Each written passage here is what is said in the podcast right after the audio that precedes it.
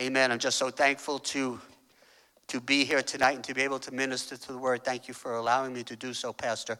Keep you standing for one more moment while we read the word of the Lord, 1 Peter 4 7.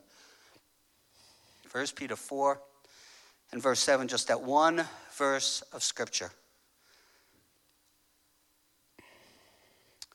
Amen. It is up on the screen, so we'll go ahead and read it. But the end of all things is at hand. Be sober, therefore sober, and watch unto prayer. Amen. I want to speak to you for a little while tonight on this subject the necessity and the power of prayer. Amen. In Jesus' name, let's ask the Lord to minister tonight. Father, you are the one we have come to worship, and you are the one that we want to hear from tonight. So I pray that you would bless my heart, bless my lips. Oh God, anoint us all here tonight to hear the word of God and to receive it into our hearts. We thank you for this precious word tonight. I pray you would bless us tonight. We love you and we thank you for all that you have done in our lives, Lord. We give you the praise and the glory right now, and we thank you for it, Lord, in Jesus' wonderful name. Hallelujah, hallelujah. Praise God. God bless you. You may be seated. Amen. Last week, Pastor was speaking to us about revival, personal revival, and revival in the church. And he was saying that if we will have revival in ourselves, then the church will be in revival. And if the church is actually in revival, then we are actually in revival. And I believe that is so true. Now, my message tonight is not necessarily about revival, but it's about prayer. But here's the connection if we want to have a personal revival, if we want the church to be in revival, then you and I have to be men and women of prayer. Because that's where revival starts. Revival starts when we're on our knees or praying, not necessarily on our knees, but beseeching God, seeking after God. All revival starts there. In fact, the, um, the awakenings of the 17th and 18th centuries all were fueled by prayer.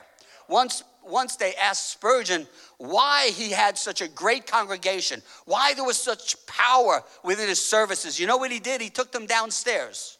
He took them downstairs to a room, it was called the boiler room. And he opened the door to the boiler room, and what was in there were people on their knees praying to God. And he said, That's why there's so much power in our church. Amen. So, consistent prayer is vital, vital for the Christian's existence, and so necessary if you and I want to be in revival. There are so many things or areas of Christian living that are so important to us, such as faithfully attending church services, worshiping God, attending prayer meetings, living holy lives or separated lives, reading and studying the Word of God. So many of these are so important and vital to our daily existence as Christians. But the most important thing we can do, the thing we should never leave out, is prayer. Because there is nothing more important to our spiritual existence than our personal prayer life. Amen. Now, I want to talk to you for a little bit here about the necessity of prayer. It is something we should all do and can do and must not leave off. Why? Because prayer is our spiritual lifeline to God. When you pray, you are in the presence of Almighty God. You are before the throne of the omnipotent one. Your spiritual revival, survival and my spiritual survival depends on our being in daily communication with our Lord God. Prayer and the Word of God will bring us into a close relationship with Him. It's where you actually develop your relationship with God in the prayer closet, if we could call it that. Amen. Our prayers are important. In fact, our prayers are what empowers our preaching and our teaching. Our prayers are what adds anointing to our music and to our singing. It's prayer that can give power to our testimonies. It's prayer that can add anointing to our witnessing, and it's prayer that brings God into every single situation in our lives. Amen. Amen. We all have a special privilege to enter into the presence of God in prayer. You know, we don't need a mediator like they did in the Old Testament. We don't have to bring a lamb and have to kill it and have to ask a priest to go offer that to God for us. No, because when Jesus was on the cross, he cried out, It is finished. And when he did, the veil in that temple from top to bottom was, was torn in half. And what that was saying to us is this that now the barrier between God and man had been broken down. Now, mankind was allowed to come into the presence of God. No longer would God hold us at arm's length and say, No, you can't come into my presence just yet. He was now welcoming all of us into his presence to come before the throne of God. And anywhere you are, any time of the day or night, you have access. I have access to the throne of God. Hallelujah. Praise God. Praise God. Praise God. And when we are before the throne, we are closer to God than any other time in our day. That is the importance and the necessity of prayer. What a privilege. Think about that for a moment. I don't know, sometimes I think we rush into things and we don't, we don't let things sink in, but I want something to sink in here this, this evening.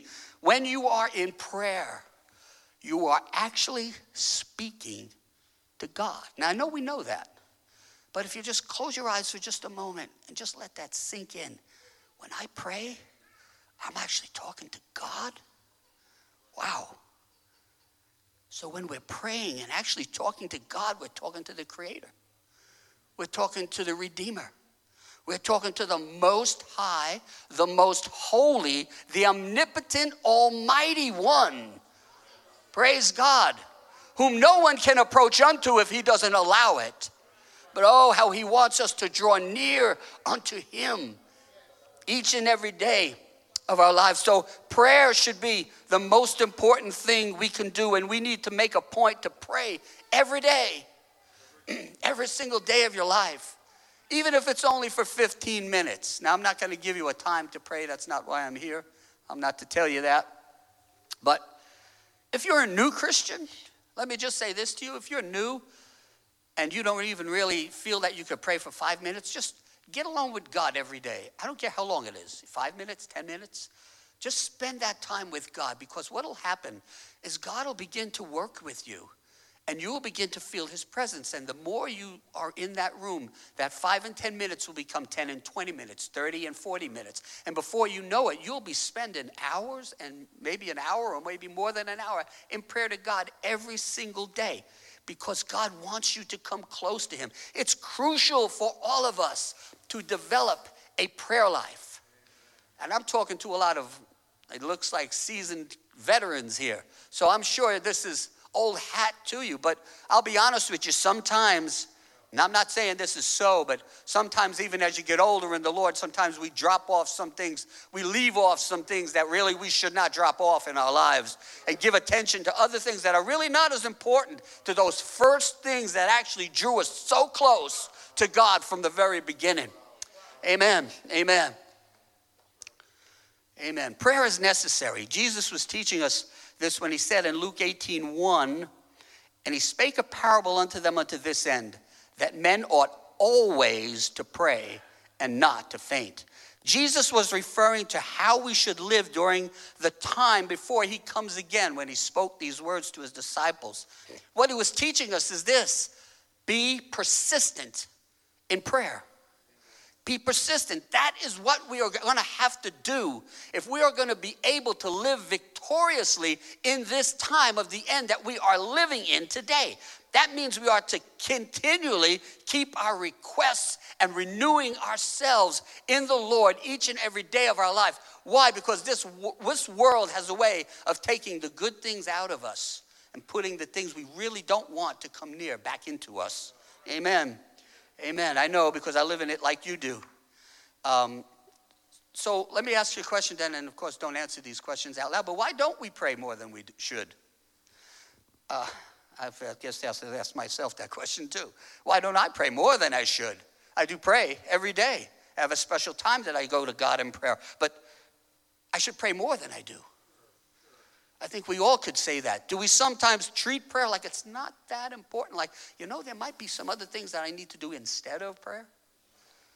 Or do we sometimes put prayer off and say, well, you know what, I'll pray later on. I got to do this right now. Or do we sometimes go days without prayer? I hope that's not any of us that are in here that would go days without prayer. But if it is, what you need to do is you need to get beside God and you need to start a consistent prayer life all over again because prayerlessness is spiritual suicide. Prayerlessness is spiritual suicide. It's the first step to backsliding.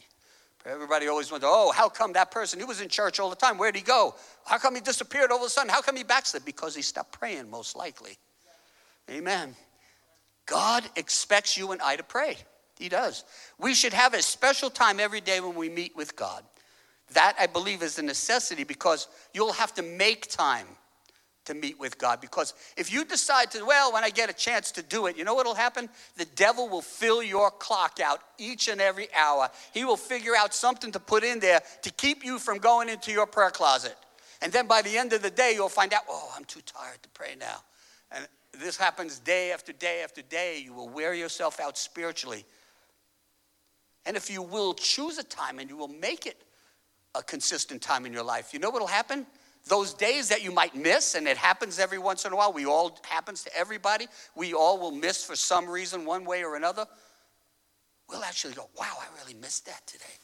And I believe what happens, and of course I can't prove this by scripture, I don't think I can, but I really believe that God's waiting for us to come into that time. He knows what time we come to pray. And He's waiting for us to come, and we don't come. I believe He misses our communication, He misses our fellowship too. Amen. I think it's important to God that we pray. In fact, He said it was important for us to pray because many times He said this He said, not if you pray, He said, when you pray. Notice the following scriptures Matthew 6 5. And when thou prayest, Mark 11 24. He said, Therefore say I unto you that what things soever ye desire when ye pray, believe that you receive them and you shall have them. Matthew 6 6. But thou, when thou prayest, enter into thy closet, and when thou hast shut thy door, pray to thy Father which is in secret. And Matthew 6 7. But when ye pray, use not vain repetitions like the heathen do. You see, these scriptures all show us that God expects us to pray. God expects us to prioritize our day. And although scripture doesn't tell us when we should pray, how long we should pray, what we should pray for, what posture I'm in when I pray, it does say pray. The Word of God wants us, Jesus wants us to pray. Now, when is the best time to pray? Well, that depends on you. Because to me, my best time is in the morning. I give God the best of my day. I give it to Him in the morning because that's when I'm as wide awake as I'm going to be. If I wait till the afternoon, I'll be asleep. I know that. Just ask my wife. but my estimation, that's the best time for me to pray. In fact, the Psalm says, Psalm 5 3 says, My voice thou shalt hear in the morning, O Lord. In the morning will I direct my prayer unto thee and will look up. And I believe that if you will give God the first part of your day, I believe that God will orchestrate the rest of your day. Amen. When you put God first, God takes care of everything else.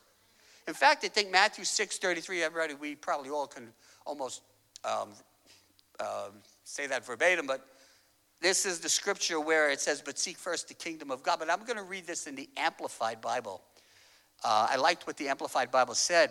It said, But seek, in other words, aim at and strive after. First of all, his kingdom and his righteousness, his way of doing and being right. And then all these things taken together will be given you. Amen. But then Besides morning being a good time to pray, the Bible says this in Psalm 141, verse 2 Let my prayer be set forth before thee as incense, and the lifting up of my hands as the evening sacrifice. Now, the incense altar in the, in the tabernacle and in the temple was a type of praise and worship that as it was, as the incense was lit, it, it, uh, it went up heavenward to God. And so that was twice a day, morning and evening. And so I guess that could also be a type of our prayer. In other words, if you're okay to pray in the evening, pray in the evening. You don't have to pray in the morning. But if you pray in the morning, or if you pray in the evening, or if you pray at midday, the important thing to do is to pray. Yeah. Amen. Make sure that you pray. Amen. Amen. Because to leave out prayer out of our day would be wrong, and I and I even believe it is sinful to leave it out on purpose. And if we fail to have a regular, consistent prayer life, then we will begin to drift far away from God. Now, even though we're born again, and this is something I guess we realize after a while, even though we're born again, our carnal nature still exists, doesn't it? I'm sorry to say that. And if you don't crucify your flesh every single day, what will happen is your old way of life, those old desires that you used to have, will resurface and they will start to make provision. You will start to make provision to fulfill the lust of your flesh. So, without consistent daily prayer, we start a downward spiral to backsliding. And it doesn't take long to develop, it can happen overnight almost. Let me tell you this it almost happened to me because there was a point in my life when I was, I was being told my job was going to be gone. And I had to put in over 20 years in my job already. This was probably back in the 1990s, maybe 94, 95. So I figured I'm going to position myself. I'm going to get myself in the right position that when they kick me out the door, that I'm going to have something to go to so that my family won't be out in the street. So I started going to school. Computers were getting really big by then. I bought my first computer. I wanted to learn how to program. So I went to a school. Back then, there was tons of schools they used to have in that time for programming. And I went to school to learn how to program. And I got into the class, and it was like I was working a midnight shift. I had a family with three children. I had a mom and dad and a brother who were kind of sick. Uh, I had a lot of responsibilities going on in my life. And I decided I was going to school because I had to do this. Three days a week, I would leave work and I would go to school and I would be there till 3, 3.30 in the afternoon. By the time I got home, I was exhausted, but I still had to do homework. I still had to eat dinner. I still had to go to sleep. Notice what I'm leaving out. And the next day, some of the other days in between, I didn't wasn't in school that long, that long, but I still was trying to make up work that I didn't get done the day before. And so I was constantly thinking that this programming stuff was getting around in my head. In my head, I would lay down at night sometimes and think, and all of a sudden I'd be jumping up out of bed because I remembered what I did wrong. And my wife thought I was nuts, and she probably was right. I was. But the whole point I'm trying to make was I was so involved in this. And it was a good thing. You'd figure providing for your family, being on top, getting it, you know, getting ahead. Don't let the don't let the world get, you know, get to the point where it's starting to kick you out of things. And here I was, I was not praying and I was not reading the Word of God. And I was going to church. I was an elder. I was going to church. I would be involved in ministry. But I was getting cold as ice. And what I didn't realize, all of a sudden, God must have just hit me on the side of the head because all of a sudden I just realized, I said, you know, I said, if I don't stop this, I'm going to lose my soul. And so I decided, I said, at the end of the semester, I'm quitting. They even offered me a job. I was doing so well that the school offered me a job to program while I was there in the school. And I was like, oh, it's such a great opportunity. But I, I told, my, told my teacher, I said, I'm sorry. I said, I have to leave. He says, oh, really? I said, yes, I have to leave. He says, oh, boy. He says, well, I'm sorry, we can't hire you then. I said, that's okay, no problem. And I remember I testified about this on a New Year's Eve a watch night service. And I told, I told the congregation that, you know, I was exactly as I told you. And I told them, I said, I repented. I asked God to forgive me. At the end of that semester, I left that school and I started back to pray and to live to God. And it was the best thing I ever did because if I had not done that, I would not be standing here tonight ministering to you. I needed a spiritual revival. I needed God to get hold of my heart again. And the only way I knew to do that was to get back to Word of God and prayer. I repented. I was faithful in my study, faithful in my worship to God. And I believe that God blessed me. 1 Peter 4 7, we just read that at the beginning. But the end of all things is at hand. Be ye therefore sober and watch unto prayer. Why did Peter say that? Um, if he was really thinking about the end that was close at hand, the end of all things, he would be urging believers to get right with God. In other words, be sober minded, be, be self self restrained and self controlled. Watch to prayer, be wise minded, and not be swept away with emotions and passions. And if Peter thought that the shortness of time, I guess he felt that that would motivate believers to be clear minded and self controlled and they could pray intelligently and appropriately. But I wonder how much of his failure to watch and to pray in the garden the night Jesus was arrested caused him to use that expression be sober and watch unto prayer. Because if you remember, before Jesus was arrested, Peter said in his own strength, I will go to the cross, I will die with you, I will never leave you. And P- Jesus looked at Peter and he said, Peter, before the cock crows tonight, you will deny three times that you even know me. Not me, I will go to the death with you, Jesus. But what happened just before his betrayal? Jesus went into the Garden of Gethsemane. He took all the disciples, but he, he took Peter, James, and John just a little bit further. And then he went on just a little bit further. He told them, He said, Watch with me one hour, just one hour, watch with me. And here, what Jesus' Jesus' most trying hour with Calvary looming right before him. He wanted his, he wanted his apostles to just watch with him, pray with him, just support him for one hour. And what happened after the hour? Jesus comes back the three of them are asleep. But notice what he says here Matthew 26, 40, 41. And he cometh unto the disciples and findeth them asleep and saith unto Peter. He didn't say it to John, he didn't say it to James. He said it to Peter. What? Could you not watch with me one hour? Watch and pray that you enter not into temptation. The spirit is willing, but the flesh is weak. Amen. And because I believe Peter let his flesh get the victory in the garden that night, he betrayed his Lord the, that very night three times. I'm sorry. Um, Jesus understood the necessity to pray. Luke 6:12, and it came to pass in those days that he went out into a mountain to pray and continued all night in prayer to God. You got to think about this scripture here. He went out to pray after he was out all day ministering, healing people, preaching to people. And then he goes, when he should have been sleeping, he goes out and he prays all night to God. And then what happened? The very next morning, he probably went right back out. As soon as daylight was upon the people, then they were mobbing him. They wanted to be healed, they wanted to hear from him. So Jesus spent all that time. He must have been physically exhausted. But spiritually, he was probably on a high because he had spent all night in prayer to God. The apostles understood it after they had received the Holy Ghost, Acts 6 4. But we will give ourselves continually to prayer and to the ministry of the word. So, prayer is a necessity if we want to be Christians who are strong, able, and ready to do the will of God. Amen. Prayer is necessary for our spiritual maintenance. How in the world are we going to keep ourselves pure from all the filth that is in this world today? How in the world can we triumph in the battle for our minds? And don't think there's not a battle going on every day of the every day of the week that you live, that there's a battle for your mind go, going on between God and the devil. How in the world can we keep our hearts where they need to be?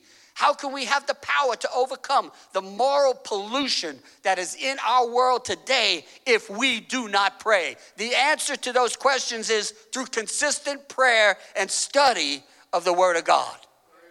Amen. Amen.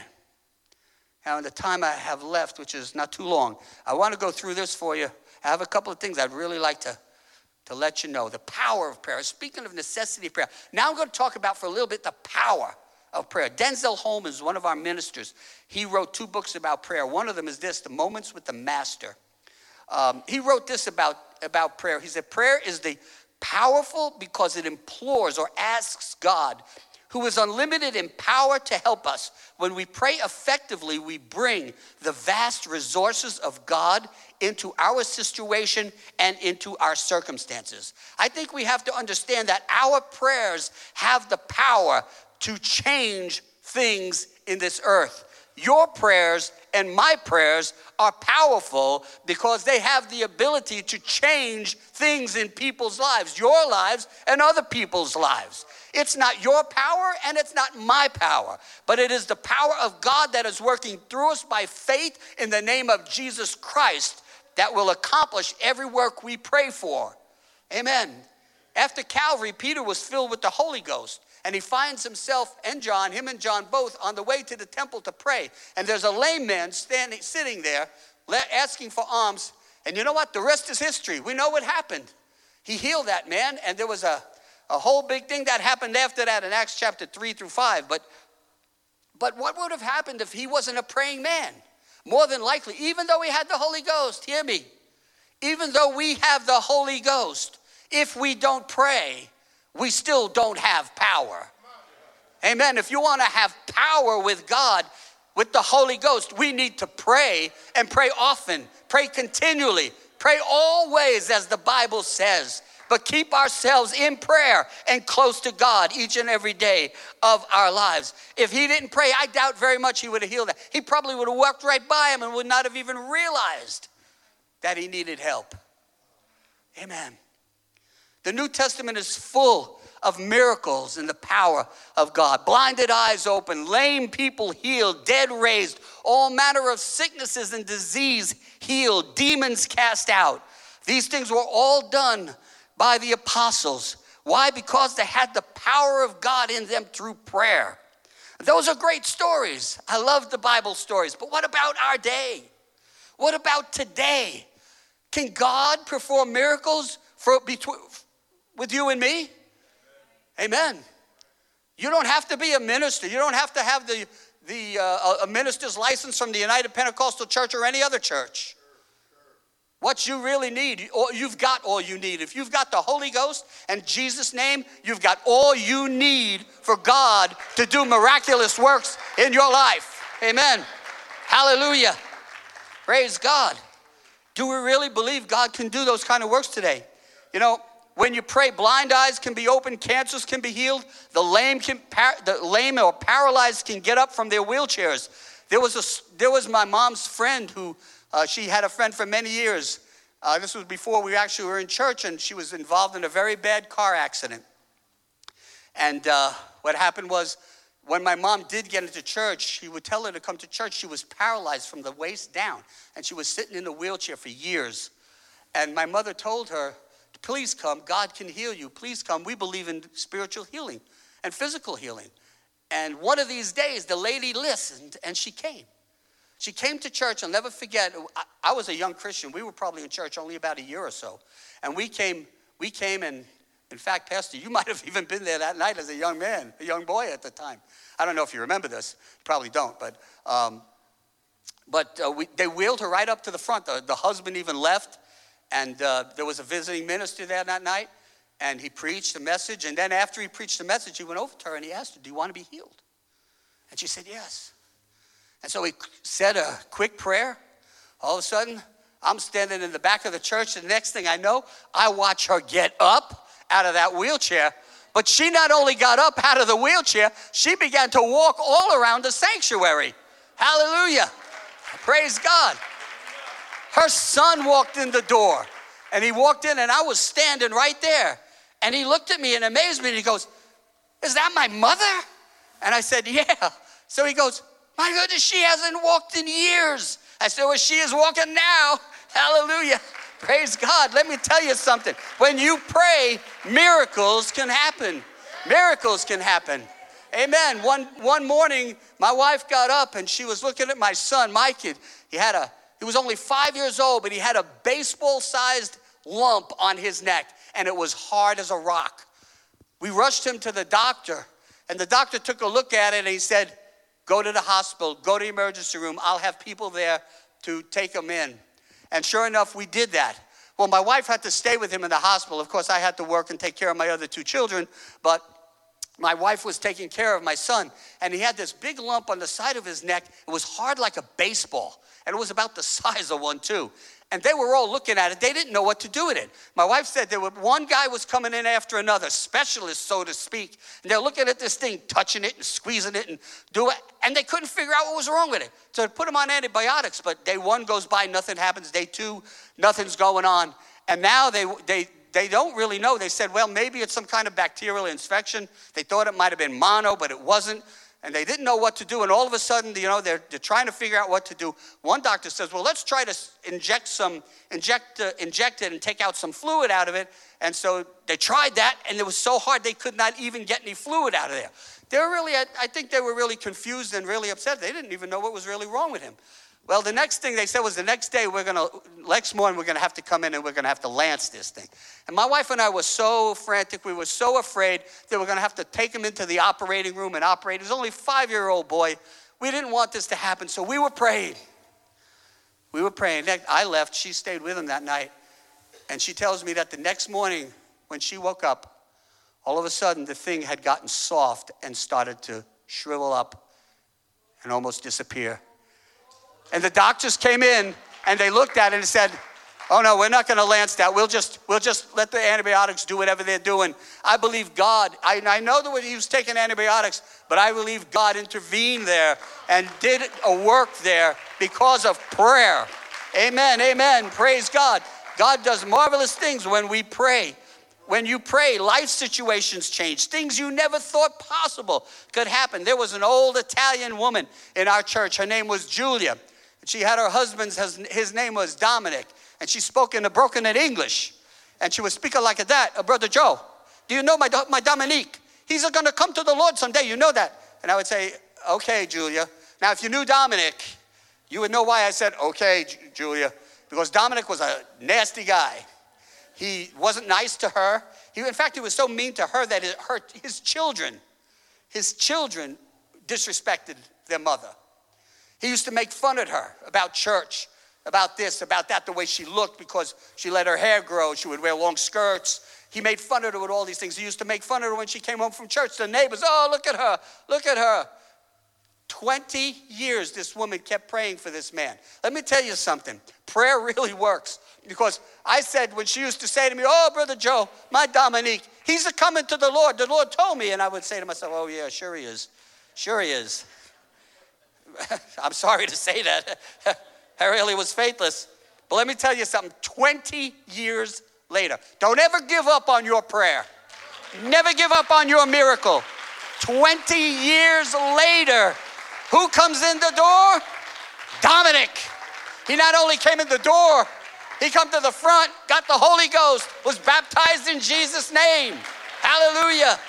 Praise God. God can do all things through prayer. Hallelujah. And when we pray, God performs miracles. Real quickly, one once Thursday night, it was a Thursday night. Yes, it was. It was a Thursday night. And I was speaking, and I, I spoke a message called uh, Sometimes You Just Need a Miracle. And after we, after we finished the service, this Spanish woman came over to me and she said, Brother Joe, would you pray for, would you pray for my son? I said, What's the matter?